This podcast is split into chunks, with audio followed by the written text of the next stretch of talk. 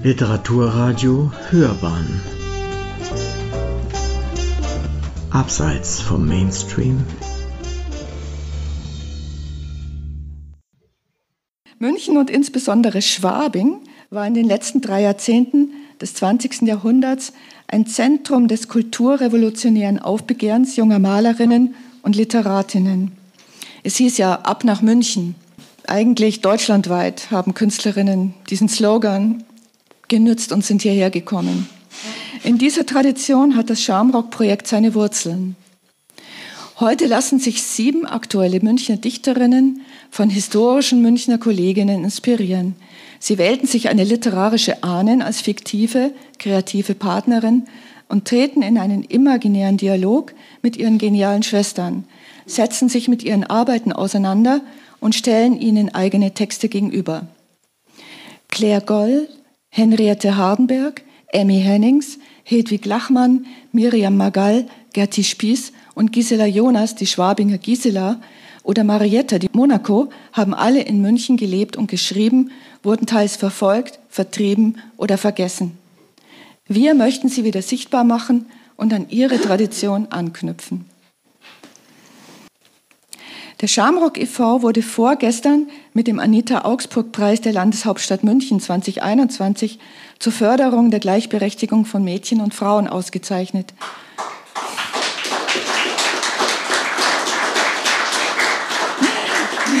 Danke sehr. Unter anderem für die Förderung von Dichterinnen in und für München durch die Organisation von Salons, Filmfestivals, Lyrikbiennalen und Ausstellungen mit dem Ziel, die Gleichstellung von Frauen im Literaturbetrieb voranzutreiben und mit Poesie die Welt zu verändern.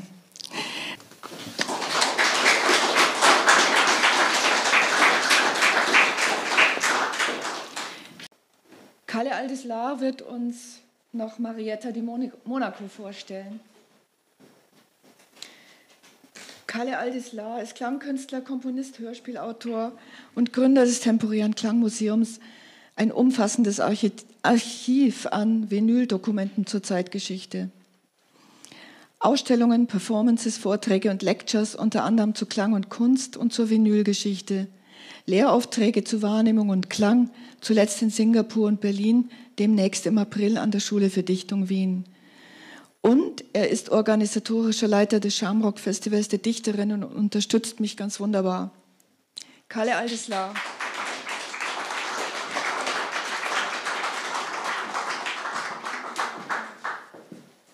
Vielen Dank. Ein Mann im, im Salon traut sich. Ja. Ist Ihnen was aufgefallen bei den ganzen Dichterinnen, die wir vorhin gesehen haben hier? Ähm, Sie sehen die äh, Geburtsdaten und die Sterbedaten. Keine einzige echte Münchnerin. Äh, außer der kleinen, schmalen, bizarren Person. So hat sie Alfred Friedi Georg Hermann Henschke äh, beschrieben, besser bekannt als Klabund. Ähm, sie wurde 1893 in München geboren, äh, als uneheliches Kind, was äh, damals natürlich eine ziemlich brisante Sache war. Äh, es gab in München eine Gebäranstalt für solche Angelegenheiten in der Sonnenstraße. Ich weiß nicht ganz genau wo, aber Sie können sich es ungefähr vorstellen. Und äh, sie wuchs dann bei Pflegeeltern auf in Niederbayern, äh, war dann bei den äh, englischen Fräuleins in, in Burghausen, also in, in, so eher engen Verhältnissen und ist dann äh, quasi davongelaufen nach München. Und hat versucht, so die große Welt zu schnuppern. Hat sich als Kellnerin durchgeschlagen, erst einmal, was man halt so macht, und ist 1913 äh, im Simplicissimus gelandet, im alten Simpel. Ähm, sie hat dort verschiedene Künstler kennengelernt. Der Simplicissimus war damals quasi das Eldorado der avantgardistischen Künstler. Äh, Klabund haben wir schon erwähnt, Hugo Ball, Emmy Hennings. Äh, viele der Protagonisten, die wir heute schon gehört haben, sind dort verkehrt und haben sich gekannt, Ringelnatz und so weiter. Das ist ein Bild, das taucht auf äh, bei Wikipedia, ist aber vollkommen falsch. Äh, es ist, soll angeblich Marietta di Monaco zeigen von dem bekannten Künstler Christian Schad, also einer der, der äh, großen Vertreter der neuen Sachlichkeit. Ähm, übrigens auch in diesem Umfeld zu finden gelegentlich, ist aber seine Freundin, seine damalige. Er hat sie allerdings auch gemalt. Das sieht dann so aus, 1916 in Zürich. Sie sehen Zürich, das ist heute schon ein paar Mal aufgetaucht, die äh, Geburtsstunde von Dada. Davor gab es aber eben noch den Simplicissimus von Katikobus. Katikobus, ist das noch ein Begriff hier irgendwie in München? Äh, der alte Simpel, das war so sah das damals aus, 1909, Sie in der Mitte übrigens zu sehen. Wer die anderen Leute sind, weiß man nicht, aber das war sozusagen der Inbegriff, der, der, der Treffpunkt der Münchner Szene. Etwas Vergleichbares, man kann fast sagen, hat es seit Ende der Anfang der 30er Jahre nicht mehr gegeben in München. Ähm, dort verkehrt eben Marietta zuerst als, als Kellnerin und dann wird sie aufgefordert, kurz zurück, Marietta heißt eigentlich Marian, Maria Kirndörfer. Und sie hat diesen Namen Marietta erst von Klabund äh, verliehen bekommen, sozusagen. Ähm, sie wird aufgefordert, aus Gründen, die wir heute nicht mehr nachvollziehen können, auf die Bühne zu gehen und zu rezitieren. Das tut sie dann und äh, hat sofort durchschlagenden Erfolg. Sie hat irgendwie diese spezielle Stimme, die so leicht verraucht, verrucht. Ähm, auch ein bisschen rau ist, aber im Gegensatz dazu diese eher zarte Frau, das kam wahnsinnig gut an. Klabund verliebt sich in sie. Hugo Ball ist da auch noch im Spiel irgendwie und die äh, gründen zu dritt quasi so, ein, äh, so eine Art äh, äh Kollektiv, äh, so ein, so ein Dichterkollektiv, äh, die eigentlich so ein bisschen rumblödeln. Die haben, äh, geben sich auch ein Pseudonym, das heißt das Klarinetta-Klaball. Das ist also Klavund, Ball und Marietta.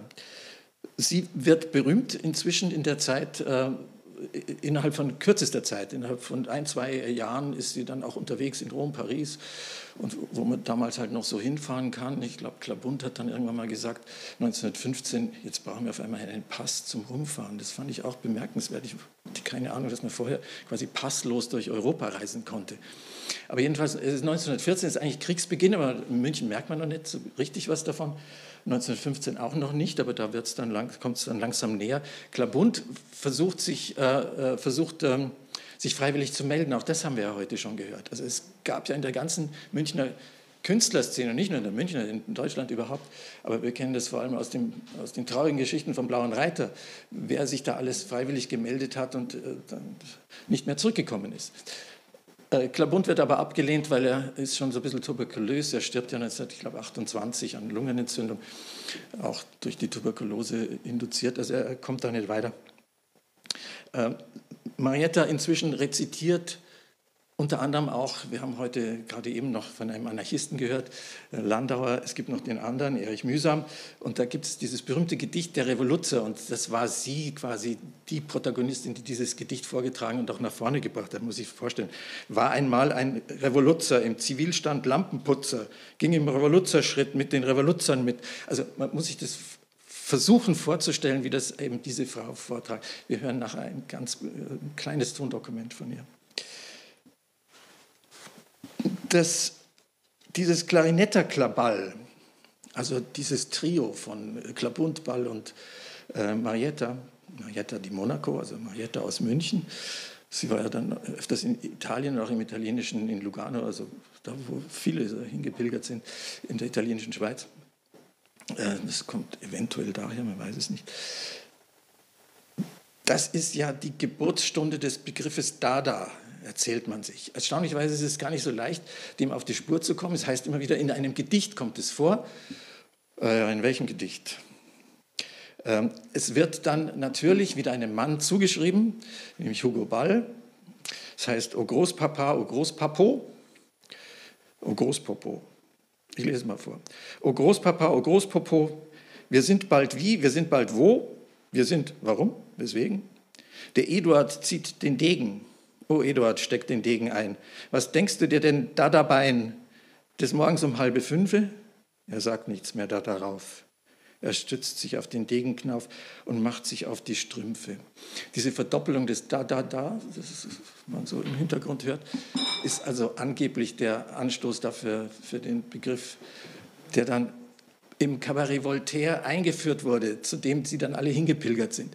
Das, was wir vorhin auch bei der Emmy Hennings gehört haben, beziehungsweise dann auch wieder nicht gehört haben, was man nicht normalerweise auch nie hört, Marietta di Monaco war da mit dabei. Sie gehört zu den Gründungsmitgliedern des Cabaret Voltaire und damit eigentlich zum Hochadel des Dada, wenn man so will. Aber nachdem es auch keine Tondokumente gibt äh, und das so eine volatile Angelegenheit war, ähm, fällt sie in der Regel unter den Tisch. Klabund äh, widmet ihr diesen Liebesroman ähm, aus Schwabing, der ist 1914 geschrieben, 1920 äh, ist er erst rausgekommen. Es gibt einen Nachdruck, das ist sehr selten antiquarisch, auch ungeheuer teuer, wie ich herausgefunden habe. Versucht mir die Erstausgabe zu sichern, ah, das hat nicht hingehauen. Hier sieht man auch noch Klabund zusammen mit Kati Kobus in, äh, in, im Umfeld ähm, des alten Simpel. Ja, so kann man sich das vorstellen. Eventuell in Zürich damals äh, war es eigentlich die Spiegelgasse 16, so auch eine Adresse, die man irgendwie so eine Kunstgeschichte verinnerlicht hat. Äh, auf die Geschichte des Hauses ich jetzt nicht eingehen, die ist spannend genug. Aber jedenfalls, da hat sich das alles abgespielt und sah ungefähr so aus. Äh, Marcel Janko war ein rumänisch, äh, rumänischstämmiger Maler, der vorkommt auch wieder in einem dieser Gedichte, wo man nicht so genau weiß, das haben wir bei Claire Goll ja auch gerade gehört, wer sie jetzt eigentlich verfasst hat. Äh, weil gerade Klabund und Marietta haben sehr eng miteinander verkehrt und äh, zusammengearbeitet. Sie war seine Geliebte eine Zeit lang, er hatte dann aber verschiedene andere Frauen, die waren aber bis zu seinem Tod sehr freundschaftlich miteinander verbunden. Es gibt ein, ein Gedicht über die Zürcher Eindrücke sozusagen. Das wird mal Marietta zugeschrieben, mal Klabund zugeschrieben. Der, das Ende des Gedichtes geht ungefähr so. Die Emmy singt, Emmy Hennings, die Emmy singt, Marietta spricht, zuweilen ist es ein Gedicht. Ball spielt den Typerari-Marsch und kratzt sich am Poetenarsch. Ein deutscher Dichter singt Französisch, Rumänisch klingt an, Siamesisch. Es blüht die Kunst, Halleluja. Es war auch schon mal ein Schweizer da. Das spielt natürlich darauf an, auf diese Situation in dem Cabaret Voltaire, wo es quasi ein internationales Publikum da war, aber von den Schweizern selber äh, weiß man nicht so genau. Die Spur von Marietta verliert sich dann so ein bisschen. Sie reist 1916, äh, 17 äh, wieder ein bisschen durch die Welt, kommt zurück nach München. Wie ja der Anfang der Nazizeit bedeutet ein Einschlafen dieser ganzen Kultur, die ja auch sehr politisch war. Die, man denke an die ganzen Volkssänger, die Münchner Volkssänger, die ja viele zahlreiche Bühnen hatten in München, die heute äh, vergessen sind. Ein paar von denen äh, ja, gibt es als Kneipennamen vielleicht noch irgendwo, äh, die durch die Nazis quasi von, von sich aus schließen mussten, in so eine Art Selbstimmigration gegangen sind oder in, in Selbstzensur versunken sind. Ähm, und danach aber nie wieder so richtig aufgelebt sind. Also nach 1945 ist diese Kultur, die da so untergegangen ist, mit den Volksdichtern, aber eben auch mit dieser Kabarettkultur, die in, die in München ja gerade sehr, sehr bedeutend war, nicht nur im, im Simplizismus, es gab noch verschiedene andere Lokale, ähm, das kommt nicht wieder hervor. Bei den Volkssängern kann man zurückgreifen auf sehr, sehr viele Shellacks, die aber auch wieder schwer zu finden sind und die Wiederveröffentlichungen, gut, der Trick und Verlag hat sich da sehr bemüht darum gemacht. Aber wir kennen nichts von ihr, von Marietta di Monaco. Sie schreibt ihre quasi ähm, Erinnerungen 1962 schon. Ich kam, ich gehe, das ist nachempfunden einem Gedicht von Klabund, das wiederveröffentlicht worden ist, dankenswerterweise. Das ist das alte Cover, das neue schaut ein bisschen anders aus.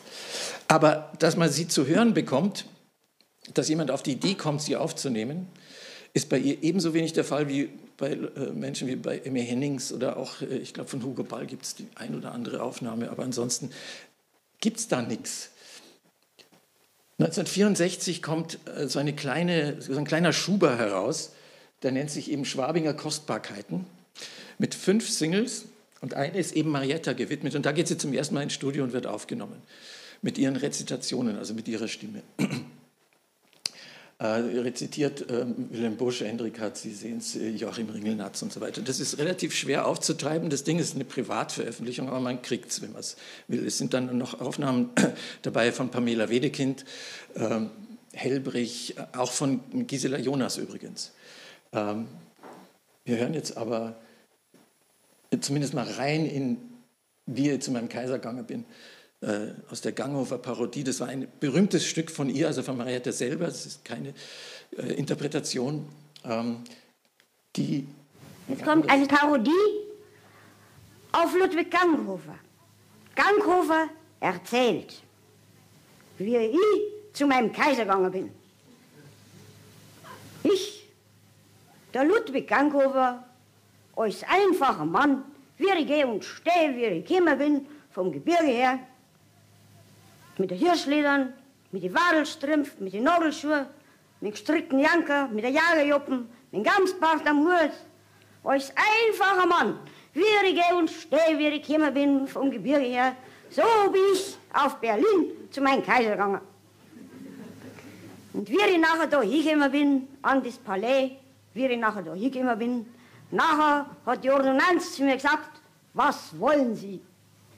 Nachher habe ich gesagt, als einfacher Mann, gehe und stehe, wie ich gekommen bin vom Gebirge her mit den Lawinel im Hirn, Gamsel in der Brust, Hirschel in mir. Habe ich gesagt, ich will mit meinem Kaiser sprechen. Nachher hat die Ordonnanz zu mir gesagt, ja, wer sind Sie? Nachher habe ich gesagt, als einfacher Mann. Wie ich gehe und stehe. Gekommen bin vom Gebirge mit dem Kampfbart am Hut mit Hirschel in der Brust, Lawinel mit mir.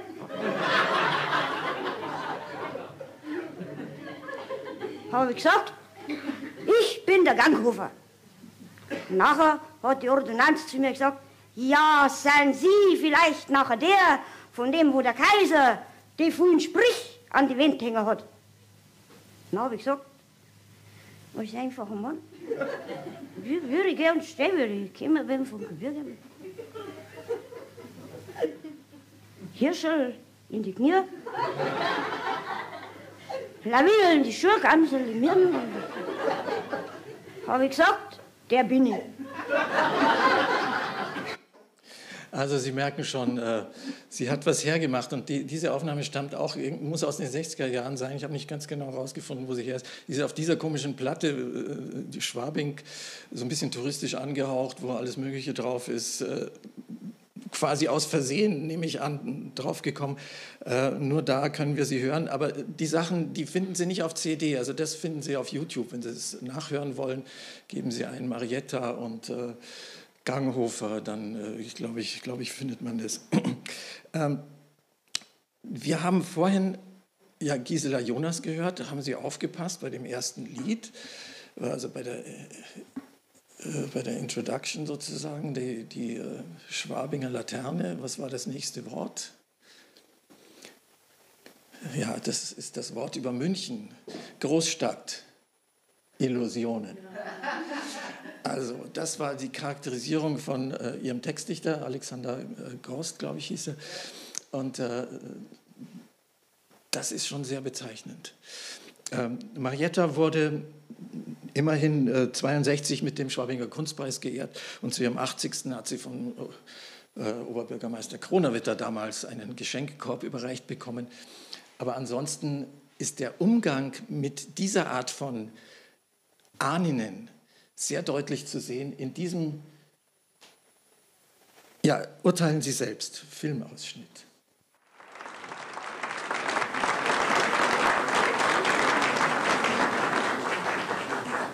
Schauen Sie, wir könnten ja heute gar keinen Schwabinger Vorstadtbrettel haben, wenn nicht Schwabing eine so herrliche Vergangenheit hätte. Und ohne Schwabings Vergangenheit ist Schwabing heute gar nicht zu denken. Ohne die Zeit um die Jahrhundertwende und hernach die Zeit, in der Frank Wedekind seine Lieder zur Laute sang und die Gräfin Reventlow den klassisch gewordenen Satz erfand, Schwabing ist kein Ort, sondern ein Zustand. Dass wir aus jenen Tagen eine große Chansonette unter uns haben, freut uns ganz besonders. Und wir feiern jetzt ein fröhliches Wiedersehen mit unserer Marietta.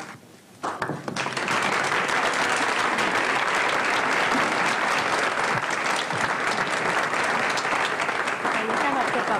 Blumen mitgebracht. Gell? Marietta, sage mal, wie gefällt dir denn das heutige Schwabing? Findest dich da noch zurecht? Interessiert dich das noch? Geht's dich noch was an oder hast du schon längst alles? Man hat früh genug gelernt, sich zu distanzieren. Ja, das ist sehr gescheit. Marietta hat ein Büchern vor sich liegen. Darf ich mal sehen, bitte?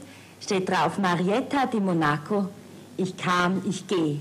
Hat sie selber geschrieben und da liest sie uns jetzt das Schwabinger Glaubensbekenntnis. Schwabinger kann man nicht werden. Schwabinger muss man sein.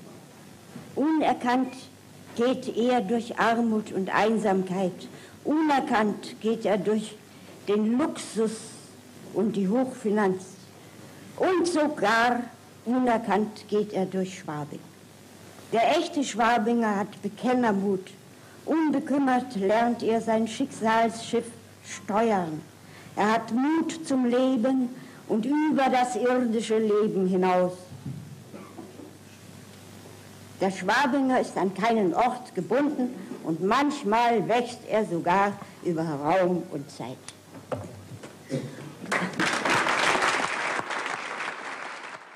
Ja, es ist ein bisschen quälend, sich das anzuschauen, aber ich glaube, es ist, es ist wert, weil das ist die einzige Aufnahme, die es, die, die, die, die, die es von ihr gibt.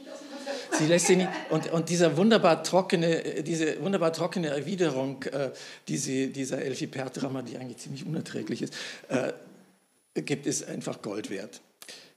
Sie selber hat, gehen wir nochmal quasi, das war circa, man weiß nicht ganz genau, 1967, das war dieses, ähm, ich weiß gar nicht mehr, wie die Sendung hieß, äh, das war so eine ganz kurze Reihe, das Schwabinger Vorstadtbrettel, genau.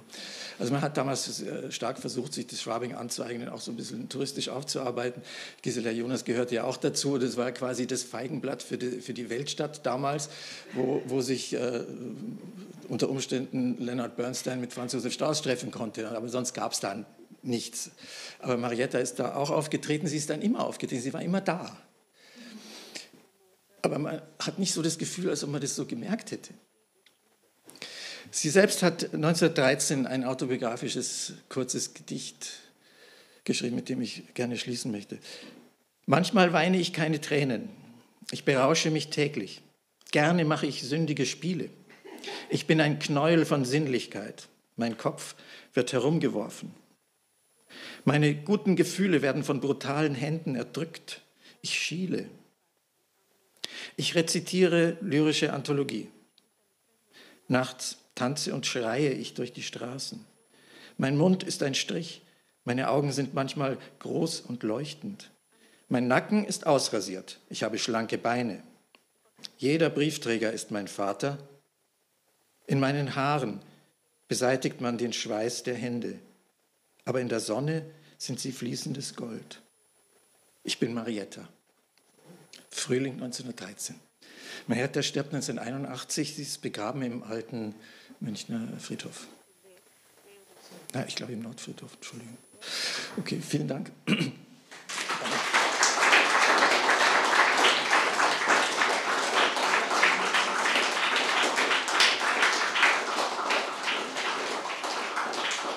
Im Hinausgehen werden Sie dann noch äh, das ein oder andere Chanson von Gisela hören können. Vielen Dank und kommen Sie gut nach Hause. Wir können auch gerne noch ein bisschen zusammensprechen. Doch manchmal bleibst du plötzlich stehen und fragst verwundert. Mein Herz schlägt langsam, warum bin ich so allein? Wo sind die Menschen,